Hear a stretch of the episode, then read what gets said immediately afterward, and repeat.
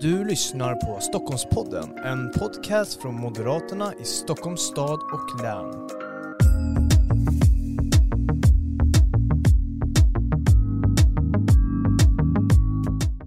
Varmt välkomna till ännu ett avsnitt av Stockholmspodden. Det här är ju en podcast från Moderaterna i Stockholms stad och län där vi pratar politik, brinnande aktuella frågor men också framtida utmaningar. Vi pratar mycket nu om valet nästa år, 2022. Det eh, ska bli väldigt spännande och det kommer ju vara ett tema som är lite övergripande här framöver skulle jag tro. Det är ju svårt att inte, eller det är svårt att prata politik men ändå inte nämna valet nästa år som är så pass viktigt. Så vi kommer ju komma in lite på det idag också. Men eh, temat idag då? Jo, det är ju så här att eh, för att sätta det i tid lite så var det ju så att helgen var ju Socialdemokraternas kongress och eh, Magdalena Andersson blev ny partiledare för Socialdemokraterna.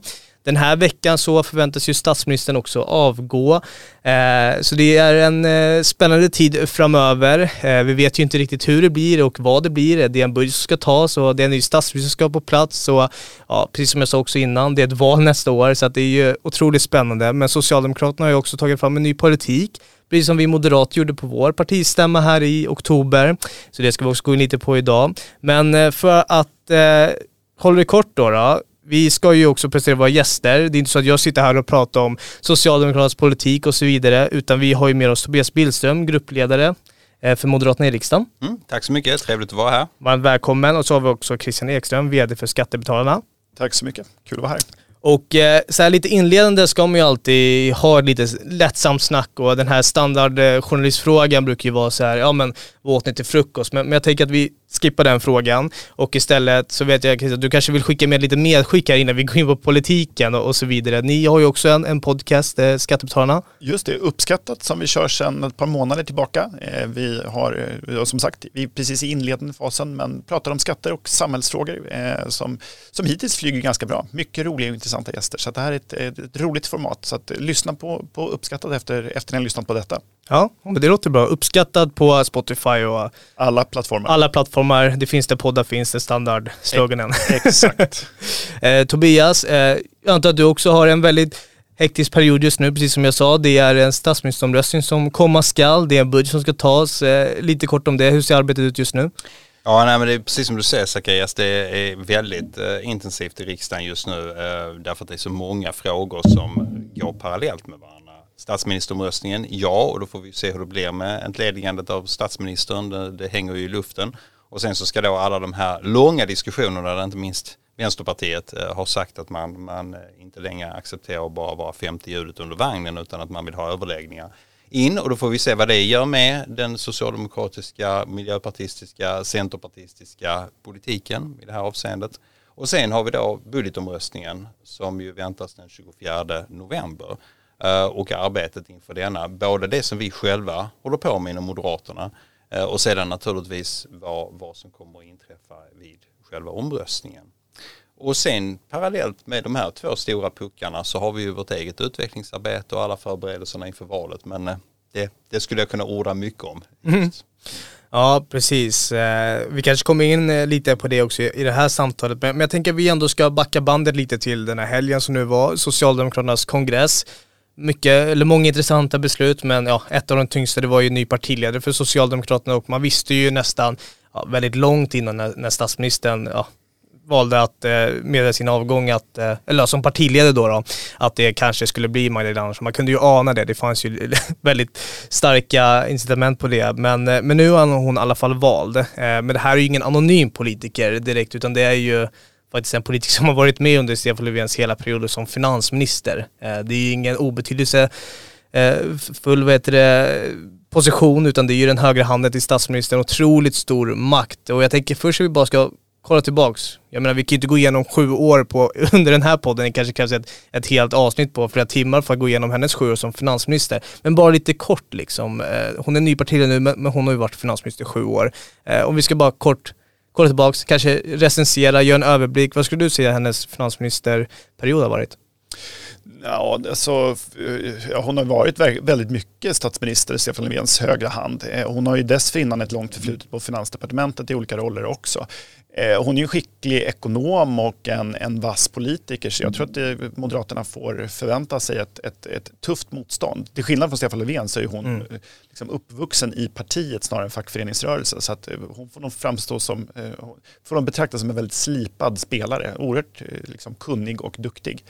Eh, det som kanske är mest intressant är väl vad hon gjorde på sluttampen eh, när de la fram det här ekonomisk-politiska programmet som hon ledde tillsammans med eh, lite andra socialdemokrater, bland annat någon statssekreterare från finansdepartementet, där man ju signalerade en ganska kraftig vänstersväng. Och det är väl någonting som även om inte Socialdemokraternas kongress röstade igenom särskilt liksom, tuffa konkreta beslut i skattefrågan så var ju de förslag som lades av den arbetsgrupp som Magdalena Andersson arbetade i var ju ganska, ganska radikalt mycket mer vänster än vad kongressen kom fram till. Och det ska bli intressant att se om det här är någonting hon kommer att vilja förverkliga om hon nu blir vald till statsminister också. Och mm. vilken politik hon kommer att driva, kanske inte så mycket fram till valet utan efter det? Vad, vad ligger i korten efter ett val? Och om hon skulle fortsätta vara, eller bli då, och sen fortsätta vara statsminister eller som då eh, oppositionsledare. Det ska bli mycket intressant att se. Mm.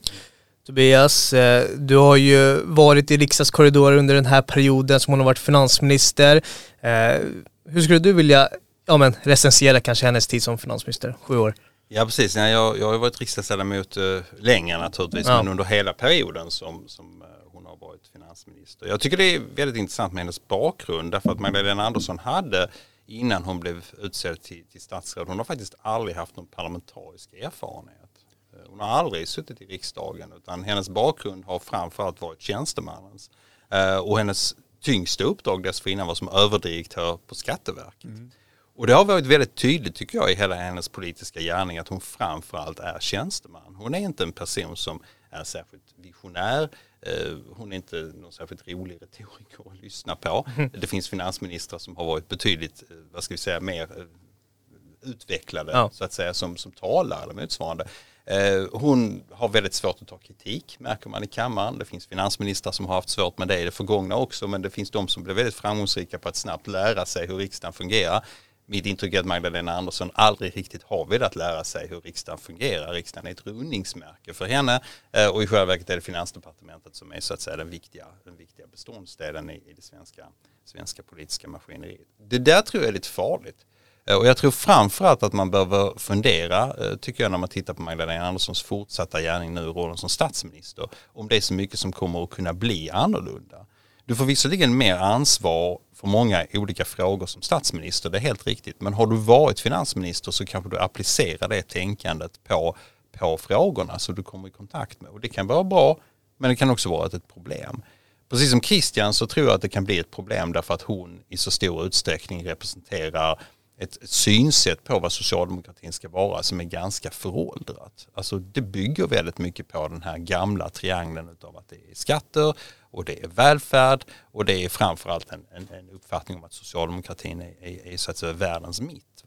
Och, och, det tror jag kan bli ganska så utmanande för henne. Eh, sant är också att kongressen gjorde ingen sväng men eh, hon har krafter inom sitt parti som visserligen har utkorat henne som statsminister men som naturligtvis kommer att ställa sig bakom henne bara på vissa premisser, vissa villkor. Och tänk på de två stora förbunden, Skåne mm. och Stockholm, som la fram förslaget om fastighetsskatt. Det genomfördes inte på den här kongressen. Men vad skulle hända om olyckan är framme och vi får ett fortsatt regeringsinnehav för Socialdemokraterna? Vilka krav kommer då ställas på henne för att hon ska få fortsätta vara detta? Så nej, jag är ganska skeptisk faktiskt till, till Magdalena Anderssons förmåga att få det här projektet att och fungera ska jag säga. Därför att det finns så stora krafter inom socialdemokratin som vill göra någonting annat med partiet. Um, och, och, hon kommer nog att ha problem att förena de här olika motsättningarna. Mm.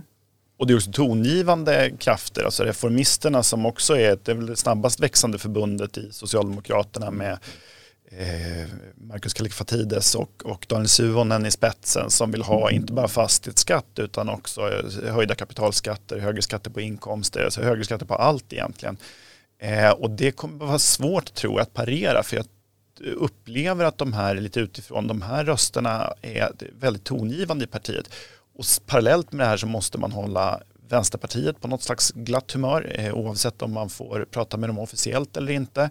Eh, och man har också en blödning åt vänster. Så att jag uppfattar att det finns få eh, tongivande socialdemokrater i debatten som säger eh, håll an, håll tillbaka. Vi har ingen riktig kanslihushöger idag som på, på 80-talet och 90-talet utan nu är det vänsterkrafterna som dominerar agendan och det kommer att, när de smittar ner debatten med den typen av retorik så kommer det att, att sprida sig också i partiet. Så jag tror att det riktigt intressanta är kanske inte i första hand vad, vilka beslut som fattades på kongressen utan vilket internt tryck som finns på Magdalena Andersson till efter nästa val. Jag tror att det är där de stora avgörandena kan göras. Och jag är inte alls säker på att fastighetsskatten är förd av dagordningen annat än inför det här valet. För Magdalena Andersson vet att det är ett riktigt sänke. Men eh, efter ett val så, så kan man mycket väl tänka sig att den här frågan blommar upp igen. Det är lite samma sak med det här som först introducerades som en miljonärskatt men som i själva verket bara är en skatt på, på vanligt folks sparande, det vill säga på de här ISK-kontona. Mm. Och där miljonärskatten skulle träffa personer som, som hade ett sparande på kanske 100 000 kronor. Eh, den typen av frågor kommer att komma tillbaka och höjda kapitalskatter har man överlag pratat om. Och då har man då sagt att det här ska inte träffa vanligt folk. Men dels ska man veta att det gör skatter alltid om man ska få in några betydande summor pengar på dem. Och, eh, och, och två, i nästa led så gör de alltid det. Beskattar man företag så kommer det att drabba de som arbetar på företagen också. Mm. Så det här kommer att bli för oss oerhört viktiga konfliktlinjer. Eh, både inför valet men sannolikt också efter valet. Mm.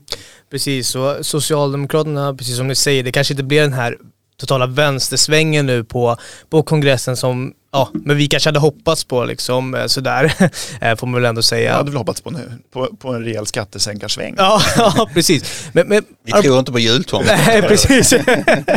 men, förlorar inte barnatron.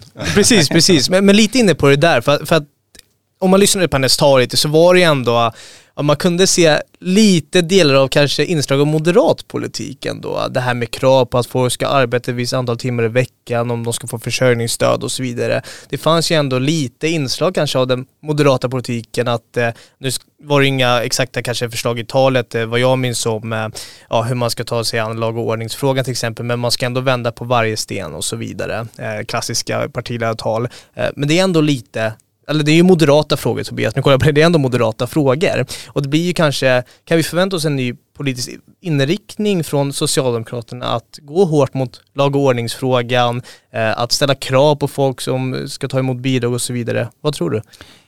Låt mig börja i den andra ändan. Ja. Vad vi såg på kongressen var ju en, en fullständig orgie i triangulering. Det vill säga ett försök att lägga sig så nära motståndarens positioner som möjligt utan att helt ta över dem i akt och mening att framstå som någonting annat än vad man egentligen är. Eh, jag tror inte att man har särskilt goda förutsättningar egentligen att lyckas med detta av två skäl. För det första därför att väljarna har nu upplevt den socialdemokratiska politiken under eh, snart åtta år. Och man har sett hur alla de problemen som vi moderater har belyst under de senaste åren med gängbrottslighet, med skjutningar och som vi har en väl utvecklad politik för att möta man har sett att vi har den bästa politiken och det vet vi också därför att alla opinionsmätningar som genomförs ger Moderaterna väldigt, väldigt goda siffror i förtroende när det gäller den här politiken jämfört med regeringen och framförallt jämfört med Socialdemokraterna. Därför tror jag att det är en väldigt stor utmaning som man tar på sig mm. som tillträdande socialdemokratisk statsminister att försöka väva en alternativ berättelse. I synnerhet om man sedan ska göra det med statsråd som Morgan Johansson som har haft ansvar för de här frågorna under i stort sett hela den här mandatperioden Eh, och dessutom eh, har en, en, eh, en uppförsbacke då i, i sin egen, eller perceptionen av, en, av ens eget parti som någon som har regerat väldigt länge utan att kunna leverera resultat. Men å andra sidan, och jag tänker inte underskatta motståndaren, så är Socialdemokraterna ibland väldigt bra på att försöka med det här trianguleringstricket. Så vår utmaning från Moderaternas sida det är att hela tiden bevisa att vi är bättre. Vi har bättre förslag och vi är framförallt kapabla att genomföra de här. För vi har inte balast i form av Miljöpartiet mm. som, som hänger oss om halsen och blockerar eh, besluten. Eh, och jag tycker också, apropå det här med, med utvecklingen från då de besluten som har fattats och Magdalenas tal. Att det fanns ju också anledning att fundera över vad som inte sades. Christian har säkert ännu mycket mer att lyfta fram i det avseendet. Men jag tycker att det fanns en klar, om det fanns, om det fanns en tyngd, ett försök att ta över frågor på lag och ordning ifrån oss, så fanns det en påtaglig brist på ammunition och på, på, på skarpa förslag på områden som jobb och skatter. Det fanns bara kritik mot den politiken som, som vi har fört. Till exempel så tycker jag att det finns ett citat som jag har här som jag tycker är, är väldigt, väldigt, väldigt väl värt att, att lyfta fram. Det vill säga den här eh, punkten när hon kommer till jobbpolitiken. Där hon säger att jobbskattavdragen var verkningslösa. Smaka på den, den, den formuleringen. Alltså den reformen som gav flest utrikesfödda en möjlighet att komma in på arbetsmarknaden under alliansregeringens år dömer hon alltså ut som verkningslös trots att det är helt klart bevisat att jobbskattavdragen reglerade ner marginaleffekten och gjorde det mycket mer lönsamt för människor som tidigare levde på bidrag att komma in. Har man det synsättet och tycker att det är genom Eh, så att säga pysselsättning eller, eller fejkjobb eller, eller andra typer av statliga och kommunala åtgärder som man löser de här frågorna. Då har man inte förstått mycket av de senaste 20 årens integrationsproblematik i det här landet. Och nu är ju inte jag eh, här för att berömma eh, moderater eller moderat politik utan företräda skattebetalarnas intressen. Men du glömmer ju en, kanske den viktigaste aspekten av jobbskatteavdraget och det var ju att folk fick behålla mer av sina egna inkomster. Eh, liksom makroekonomiskt så tycker vi också att det är alldeles strålande när åtgärder också ger fler jobb, vilket jobbskatteavdragen otvivelaktigt gjorde. Men en annan och kanske den viktigaste delen var att folk fick behålla mer av sina egna och egna intjänade pengar. Och det är, tycker jag, ett så starkt moraliskt argument. Eh, och här ser vi ju, och det har vi inte sett, Magdalena Andersson har ju inte på något sätt argumenterat för liksom den här, att det finns en skillnad på liksom statens pengar och dina egna. Och det, det, det tror jag kommer bli kanske en ännu tydligare skiljelinje framöver. Hur man ser på liksom, mina egna intjänade pengar. Man märker i talet om, om, om, om eh, sparande skatter och skatter på fastigheter. Det handlar egentligen inte om, om om jag har rätt till min egen egendom och mina egna pengar utan det handlar om att liksom, Magdalena Andersson har politiska projekt hon vill finansiera och då har hon inga problem med att sticka handen i din ficka för att gräva efter mer pengar. Och det tycker jag är ett perspektiv som på tok för sällan glöms bort i politiken. Mm. Det som är intressant nu vi är inne väldigt mycket på att ja, men på vissa områden så går den i en riktning, kanske på andra går den en annan. Det finns ju det här förslaget om att förbjuda vinstuttag för friskolor och så vidare som är väldigt åt vänsterhållet men ja, en väldigt uppmärksammad fråga. Och det som är intressant eh, från mitt perspektiv ändå, eh, så kanske inte ja, men befinner mig i riksdagen varje dag och så vidare, det är det här med men vilken inriktning kommer hon ta? Alltså blir det Alltså hur ska den väljare eh, som följer debatten, kanske inte lika djupt som vi gör, eh, men bara liksom att läsa tidningar eller få de här flasharna på telefonen och så vidare. Vilken uppfattning tror ni att den här väljaren kommer få Magdalena? Alltså vilken politisk inriktning hon kommer ta? Vad tror du Christian? Alltså det är tydligt att Magdalena Andersson, när hon pratar om att hon ska vända på varenda sten så kan man ju undra varför man inte har gjort det tidigare. Hon har ju trots allt inte liksom suttit på avbytarbänk utan, utan haft den kanske näst finaste portföljen i, i mm. en regering. Eh, och varför har man inte gjort det här tidigare om det nu ska vändas på varje sten? Varför började man inte liksom, för flera år sedan eller åtminstone för några, för några månader sedan? Det är mycket, mycket märkligt. Eh, men jag tror att vi kommer att få se eh, Socialdemokraternas hittills deras lite oförmåga att få eh, liksom, riktiga reformer, verkningsfulla reformer igenom eh, har då ersatts av en retorik som är oerhört kraftfull. Alltså man pratar mycket och stort, man ska vända på varje sten, man ska eh, liksom prata om miljonärsskatter och ja, man, man, har en retorik som inte svarar mot en politik som man varken är kapabel att föra av dels av rent parlamentariska skäl, alltså man, man sitter ju, vad man på engelska säger, between a rock and a hard place, eh, när man ska då kryssa mellan Vänsterpartiet och Centerpartiet. Så att jag tror att bristen på politisk handling kompenseras med ett, ett, en tuffare retorisk ton. Och det tror jag vi kommer att få se på många år. Det är ganska billigt att lova att man ska förbjuda vinster i friskolor som, som Magdalena Andersson naturligtvis vet kommer att leda till ett fullkomligt kaos i mm. skolvärlden. Alltså det är ju hundratusentals barn och föräldrar som skulle drabbas av det här. Det är ingen som tror att de som driver bolag idag glatt skulle fortsätta göra det eh, när man har liksom stulit deras egendom, deras möjlighet att få mm. avkastning på egendom. Så det skulle utlösa ett kaos, men det är lätt att lova när man inte själv tror då kanske att man ska få igenom det utan då tillfredsställer man vänsterflanken och sen lovar man samtidigt hårdare tag och eh, sådär eh, retoriskt för att det kan tillfredsställa andra. Men jag tror att det blir en jag tror att det kommer bli en dissonans här för väljarna när, när verkligheten inte stämmer överens med den retorik man har. Eh, så det, jag tror att det kommer bli oerhört problematiskt. Och det här beror inte bara, tror jag, på att Socialdemokraternas allmänna oförmåga utan också av ett, ett svårt parlamentariskt läge. Och det är väl risken att vi får en situation där, där vi å ena sidan får skattehöjningar eh, för att tillfredsställa Vänsterpartiet mm. och på något annat område får en skattesänkningar. Eh, och det här skapar ju ingen sammanhållen och vettig politik utan det blir ju bara ett, en balans, ungefär på samma balans som man har en hand i kokande vatten och en i en hink med is. Eh, men det är inget vidare bra sätt att leda ett land mm, på. Mm.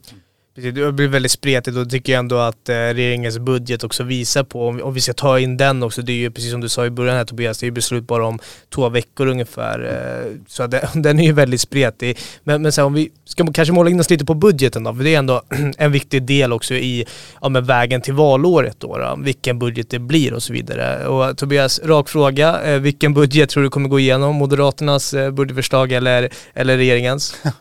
Svår fråga, million dollar question. Alltså så här jag, jag, tycker att vi ska avvakta med detta ja. eh, tills dess att vi har alla papperna på bordet och vi också är färdigdiskuterade i, i riksdagen. Så det, jag vill inte föregripa beslutet som man brukar säga. Men därmed kan jag ju säga så här, oavsett vad är detta en väldigt, väldigt nyttig övning för oss. Därför att vi behöver fundera över vårt, vårt, våra förutsättningar för både regeringsunderlag och annat genom den här diskussionen om, om budgeten. Eh, men vad jag tror och hoppas naturligtvis det är att vi ska kunna visa på precis det som eh, är vår avsikt inför väljarna, nämligen att vi har en bättre politik på alla de områdena som väljarna bryr sig om.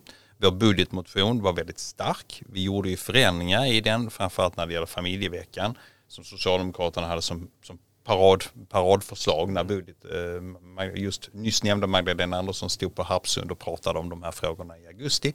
Och vi har visat att, att vi tycker att det förslaget är dåligt av många olika skäl. Bland annat därför att det inte leder till, jag menar det är en gigantisk satsning på många miljarder. Men det leder ju inte till att man adresserar de problemen som väljarna tycker är viktiga. Som till exempel gängbrottsligheten och skjutningarna. Där man verkligen borde göra ekonomiska tillskott och där man verkligen borde engagera sig. Så jag tycker att Christians analys, jag kommer kanske säga det några gånger under den här eh, övningen, är helt rätt. Men, men det beror på att jag delar din uppfattning eh, i, i, i grund och botten när det gäller hela den här berättelsen som man försöker spinna som ett alternativ till de problemen som man faktiskt har. Eh, och jag tror att Socialdemokraterna kommer att ha ett väldigt högt tonläge hela vägen fram till och med valdagen. För det är enda sättet att, att, att, så att säga, försöka få de egna styrkorna aktiva och försöka måla upp en bild. Men mot det så står ju på nytt, vad har ni använt de här åtta åren till? Vad har ni använt de här åtta åren? Är Sverige ett bättre land nu 2021 än när ni tillträdde 2014? Jag tror att väldigt få människor svarar ja på den frågan. Och de parlamentariska förutsättningarna på nytt, ja de är ju naturligtvis vad de är. Men ska du hålla flanken mot Vänsterpartiet så måste du också ha ett väldigt högt tonfall eftersom Socialdemokraterna ser ett sånt utflöde av, av väljare över till dem. Vår uppgift, Moderaternas uppgift, är ju att just peka på alternativet. Jag tycker att det är väldigt tydligt. Framförallt när det gäller den här stora utmaningen kring frågan om varför människor inte rör sig från bidragsberoende över till, till jobb. Där tror jag det kommer att gå en mycket tydlig klyfta under, under det kommande valåret. Och den, den ska, där ska vi vara i den, i den debatten. Där ska vi vara för att visa väljarna på hur man får människor som lever i utanförskap att få framtidshopp mm. och, och, få en, en ny chans eh, till ett bättre liv. Mm. Tycker knyta an på det där, eller ja, vi, det känns som vi går liksom i en tidslinje. Vi börjar här att eh, Stefan Löfven ska avgå, det blir kanske Magdalena Andersson, eh, det blir Magdalena Andersson, nu har vi pratat budget och om vi fortsätter på den här stigen så kommer vi ändå såklart in i valåret. Och eh, det ska ju tas en en politisk valinriktning också eh, från Socialdemokraternas håll med en ny förare i framsätet, alltså Magdalena Andersson som partiledare. Eh, om vi förutsätter nu, vi leker med tanken att det blir nu så att hon blir statsminister, hon lyckas ena det här spretiga underlaget liksom med Vänster och Centerpartiet och det blir hon som blir statsminister. Eh, så alltså hon är statsminister nu fram in till valåret eh, men också så ska hon bedriva en valkampanj också i egenskap som partiledare för Socialdemokraterna. Och vi bara ska stanna lite vid den här valinriktningen då. då. Nu leker vi bara med tanken såklart. Det här är ju otroligt svårt att förutspå och så vidare. Men om vi bara leker med tanken vad deras valinriktning kan vara inför valet. Alltså vad skiljer Magdalena Andersson från Stefan Löfven? Om vi tar den. Magdalena Andersson, ny partiledare, vad skiljer hon från Stefan Löfven i den kommande valrörelsen med en ny valinriktning? Vad tror du Tobias?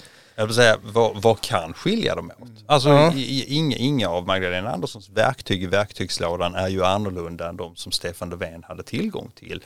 De parlamentariska förutsättningarna är de samma. De ekonomiska förutsättningarna är de samma. Eh, och de är ju dessutom förmodligen nu kanske på väg in i en, en rätt jobbig period. Därför att när pandemistöden och coronastöden ska avvecklas runt om i världen successivt. När du har en växande inflation eh, i, i USA och när du har de här problemen som vi har med strukturella reformer i, på den svenska arbetsmarknaden som fortfarande efter åtta år med socialdemokratiskt styre är outlösta. Då kommer det att finnas en ganska tung ryggsäck.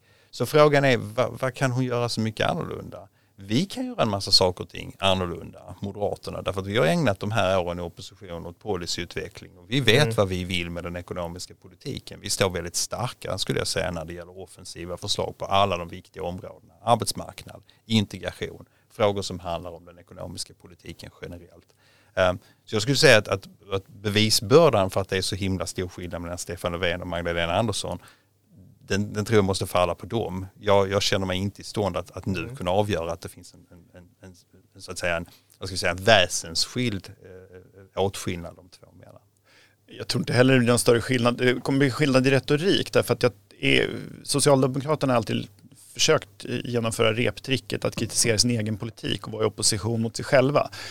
Eh, och det tror jag man har insett blir svårare och svårare eh, med Stefan Löfven som fortsatt statsminister. Så att med Magdalena Andersson vid rodret så kan man då säga att man ska stå för en ny linje. Men givet att man inte har förutsättningar att faktiskt driva en annan linje så kommer det bli samma politik men en helt ny retorik.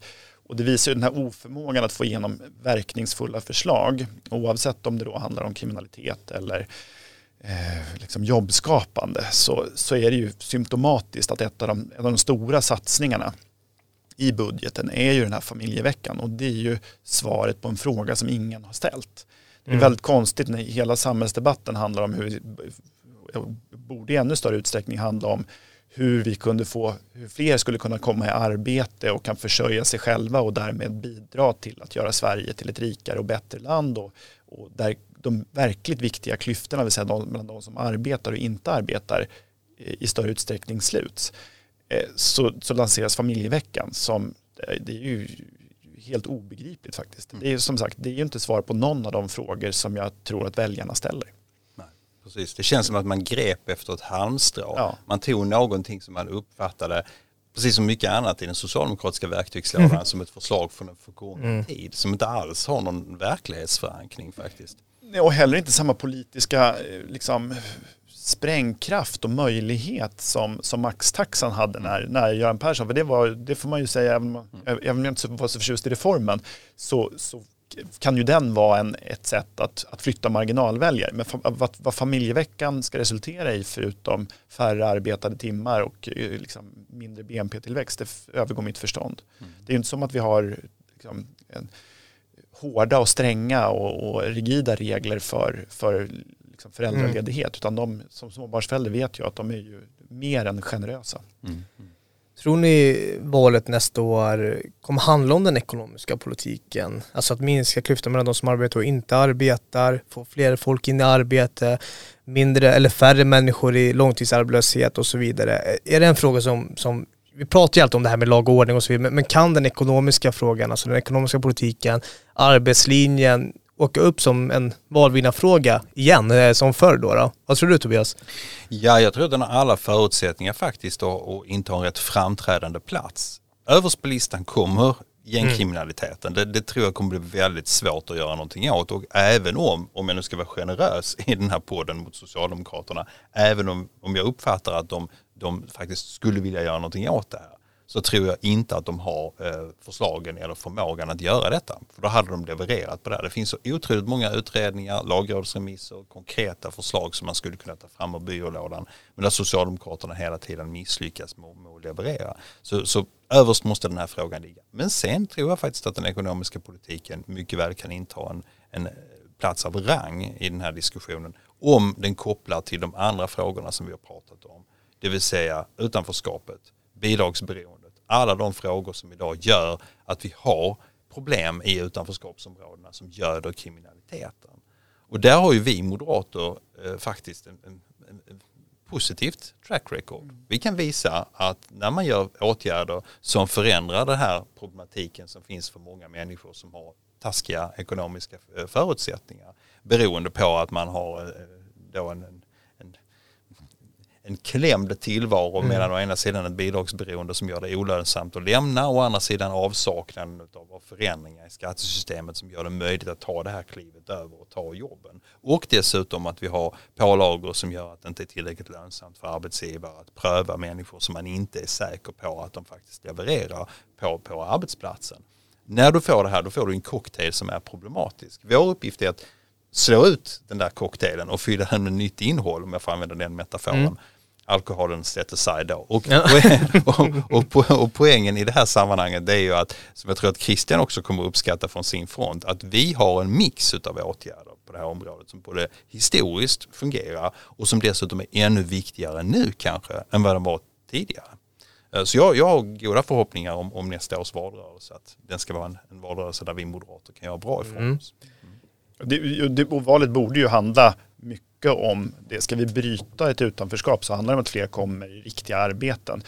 Och det är svårt, det finns många komponenter i en sån politik, men en viktig är ju att göra det lönsammare att anställa och lönsammare att arbeta och mindre lönsamt att gå på bidrag.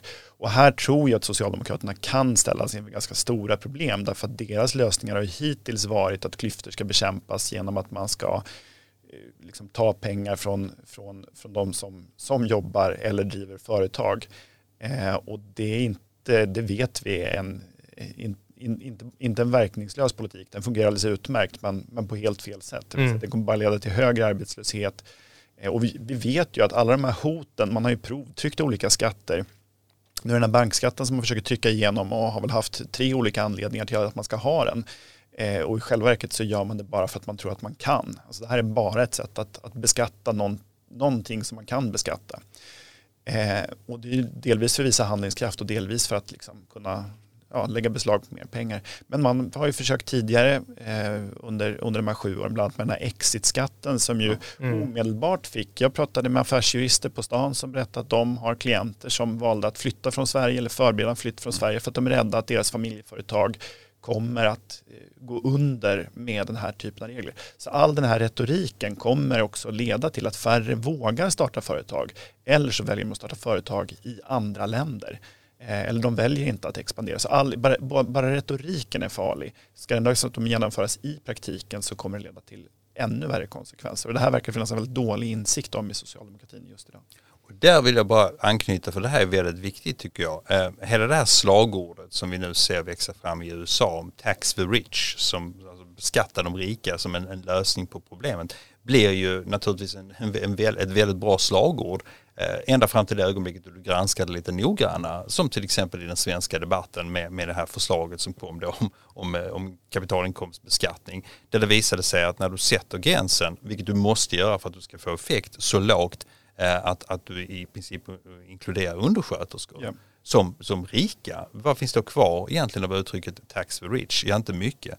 För några år sedan, ganska många år sedan nu, så hade vi en partisekreterare som hette Per Unkel eh, som i samband med att Moderaterna tog fram ett nytt idéprogram eh, hade en, en, analys kring detta med skattebaser. Och han varnade just för en utveckling där man, om man inte ser till att, att satsa på tillväxten, till slut kommer att få en ordning där politikerna bara har kvar fyra stycken områden. Han kallade dem för de fyra F som man då kunde beskatta. Och det var fordon, och det var fastigheter, och det var föda och det var fattigt folk.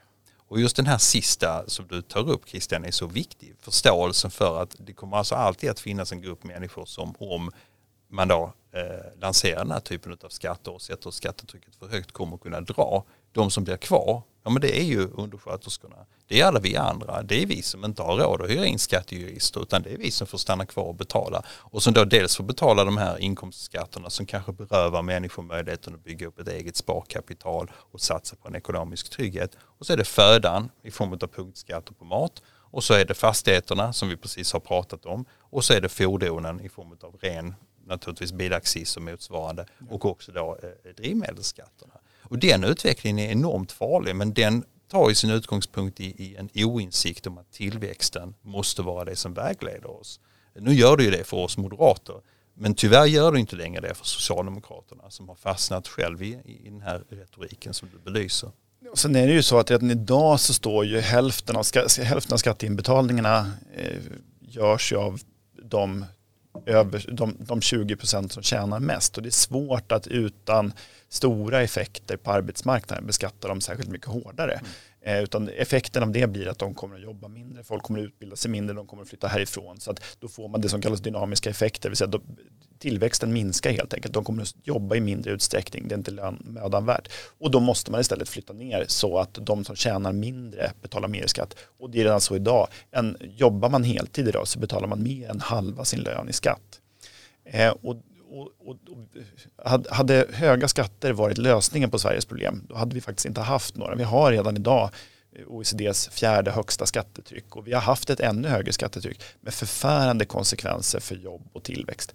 Och är det någonting som framtiden borde handla om för att vi ska kunna adressera problem oavsett om det gäller utanförskap eller kriminalitet eller eh, miljöfrågor så borde tillväxten komma tillbaka i debatten. Sverige har en förfärande låg tillväxt per capita, alltså per, per person. Produktionsutvecklingen är helt enkelt för låg och det måste vi komma ifrån därför att det enda sättet för att vi ska ha råd, inte med nya lyxbåtar och, och eh, slott och herresäten, utan en bättre ekonomisk standard, fler barncanceroperationer, att effektivare slå tillbaka mot miljöhot. Det enda sättet att göra det på ett sätt som folk kommer att tolerera, det är att vi har en högre tillväxt. Och det finns recept för det. Och en viktig komponent är att ha en vettig jobbpolitik och där är låga skatter en helt avgörande del. Mm.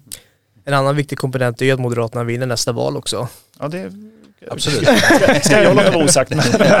det kan jag säga. Alltså, bra. Ja, ja, jag, får jag bara komplettera med ytterligare ja. en iakttagelse och det är ju kommunalskatten också. Ja. Och den här eh, konstruktionen som vi har skapat i Sverige. Därför att när tillräckligt många människor då, precis som du säger Christian, trängs ut, det vill säga att det blir inte tillräckligt lönsamt, då flyttar du över dem i bidragsberoende som vi har gjort under väldigt många år. Och i sin tur så får du då städer som Malmö, som Göteborg eh, och som ett antal andra orter. Men Malmö, där jag själv kommer ifrån, är ju den som är mest uppmärksammad. Där du då helt enkelt måste beskatta kommuner som är välmående i andra delar av Sverige, inte minst i Stockholmsområdet, för att flytta över pengar. Därför att de här kommunerna blir mer och mer misskötta. De får allt större och större andel av befolkningen som lever på, på, på försörjningsstöd och du får allt lägre och lägre tillväxt i dem. Och, du, och de saknar också, vi har inte bara en brist på arbetslinje för enskilda individer, det finns ju en brist på arbetslinje för kommuner, för vi har också ett skatteutjämningssystem som fungerar oerhört illa. Det är ju till för att hjälpa småorter med problem i landsbygden från början. Mm. Och de stora bidragstagarna är Malmö mm. och Göteborg och är vanskötta. Men för dem är incitamenten små. Alltså på varje extra hundralapp de skulle få in genom att få folk i arbete får de bara behålla en femma. Alltså är det roligare att göra som Malmö och anställa e-sportsamordnare, skateboardsamordnare och bygga rosa enhörningar. För för dem finns det liksom, det, det finns inga starka incitament att få folk i arbete och det här är ett oerhört stort problem som jag hoppas att att alla partier tar tag i. Men jag kan väl, eftersom jag, eftersom jag har ett här, här i rummet så, så, får jag väl, så får jag väl skicka, skicka den adressen till er. Absolut, och jag, jag tar gärna den bollen. Vi behöver ett utjämningssystem av de här initiala eh, oh skälen som du pekade ut. Det vill säga att det finns orter mm. där du, du, behöver, behöver vad heter det, eh, slanta upp och se till att, att de får förutsättningar. Men det är de mindre orterna. Större orter som Malmö och Göteborg med flera stora städer runt om i Sverige ska ha egen bärkraft och de ska dessutom, det bör staten påbjuda, bedriva en arbetsmarknadspolitik och en politik för, för utbildning och tillväxt som leder till att man tar sig upp på det här. Nu har vi fått en, som det fint heter med ett, med ett fint uttryck, omvänd incitamentstruktur. Mm. Precis på det viset som du beskriver. Det är inte lönsamt för de här kommunerna att förändra sitt beteende och det är livsfarligt eh, bokstavligt talat livsfarligt eftersom utanförskap och kriminalitet växer i de här kommunerna mm. beroende på avsaknaden av en förändring, förändrad politik. Ja, och det, och, och det ser vi ju. Alltså där man brukar, de skämtar ofta om att inte kommer folk att flytta från Sverige om skatterna blir för höga. Nej, det kommer ju inte ske en massutflyttning, men det är ju precis de starka krafter, drivande entreprenörer, och personer med ett stort kapital som kan investera i nya växande företag. Det är precis de som kommer att flytta. Det är ju inte personer som vi som i första hand kommer att flytta. Men vill man se hur det funkar i ett mikroklimat så kan man ju titta på Malmö där utflyttningen till bättre fungerande grannkommuner är enorm. Och det har inte bara med skatter att göra utan också att mm. staden helt enkelt styrs på ett på ett väldigt illa sätt och det gör att du har en talangflytt från Malmö och det är ju förfärligt för stadens framtida möjligheter. Mm. Så är det. Det är, det är Sveriges tredje största stad vi pratar om. Mm. Och sen har du idag, precis som du också nämnde tidigare, Göteborg där du också har problem. Va? De, är, de är ännu inte lika omfattande men de är på god väg mm. att växa till sig. Då har vi alltså två, två av, av de största städerna i Sverige som sitter fast i någon sorts evig mekanism där andra kommuner ska betala för att kommunstyret inte tar tag i sina egna problem. Det är helt orimligt. De borde ju vara Sveriges stora alltså, bidragande tillväxtmotorer. Mm. Vi har ju skrivit en, en, rapport som vi presenterade om Göteborg för ett par år sedan mm. där det är ju gränsfall till korruption och väldigt mystisk användning av skattebetalarnas pengar i diverse märkliga affärsprojekt. Eh, Göteborg har Sveriges i särklass största hamn. Det är en stor och borde vara en välmående och välfungerande stad. Malmö likaså, ligger vid vattnet, trevligt, Öresundsbron. Det borde finnas en enorm potential i båda de här städerna. Jag förstår att det är svårt, jag kommer själv från en, en liten stad i Sörmland och att, att möjligheterna där är lite tuffare, det kan man på många sätt förstå efter att eh, liksom, strukturförändringar i samhället. Men Malmö och Göteborg, där finns det ju liksom inga ursäkter. Nej, och du kan ju bara titta några mil norröver från Malmö till Helsingborg mm. som då är styrt av Moderaterna eh, sedan många år tillbaka och där förutsättningarna är helt annorlunda. Mm. Därför att man har bedrivit moderat politik. Man har bedrivit en konsekvent politik som leder till att människor inte fastnar i bidragsberoende. Där du ställer krav på, på, på, på eh, dels ett uppträdande gentemot arbetsmarknaden där du gör dig själv tillgänglig men där du får verktygen i form av utbildningspolitik och där du inte då gödslar med bidrag till diverse verksamheter bara för att hålla dem under armarna på kommunal nivå. Så det är precis som du säger Christian, förutsättningarna finns där men du måste titta mot, mot kommuner som är exempelkommuner eh, för att få inspirationen för att göra om det här. Och det kommer vi att göra. Vinner vi eh, så kommer vi ju, och eh, precis som vi har skrivit om i våra motioner i riksdagen, att förändra politiken från statens sida gentemot de här kommunerna som idag mm. inte sköter sig helt enkelt. Mm. Hörrni, eh, vi kan ju prata en hel dag om Malmö och utjämningssystemet är ju verkligen en fråga som, ja, som engagerar. Eh, det vet vi ju framförallt här, vi som bor i Stockholm också. Eh, men eh, nu är det så att vi ska gå inför landning och jag vill tacka dig Christian Ekström från Skattebetalarna, VD, för att du kom hit. Tobias Billström, gruppledare i riksdagen för Moderaterna. Tack för att du kom hit. Tack, tack så mycket. mycket. Och tack till dig som har lyssnat.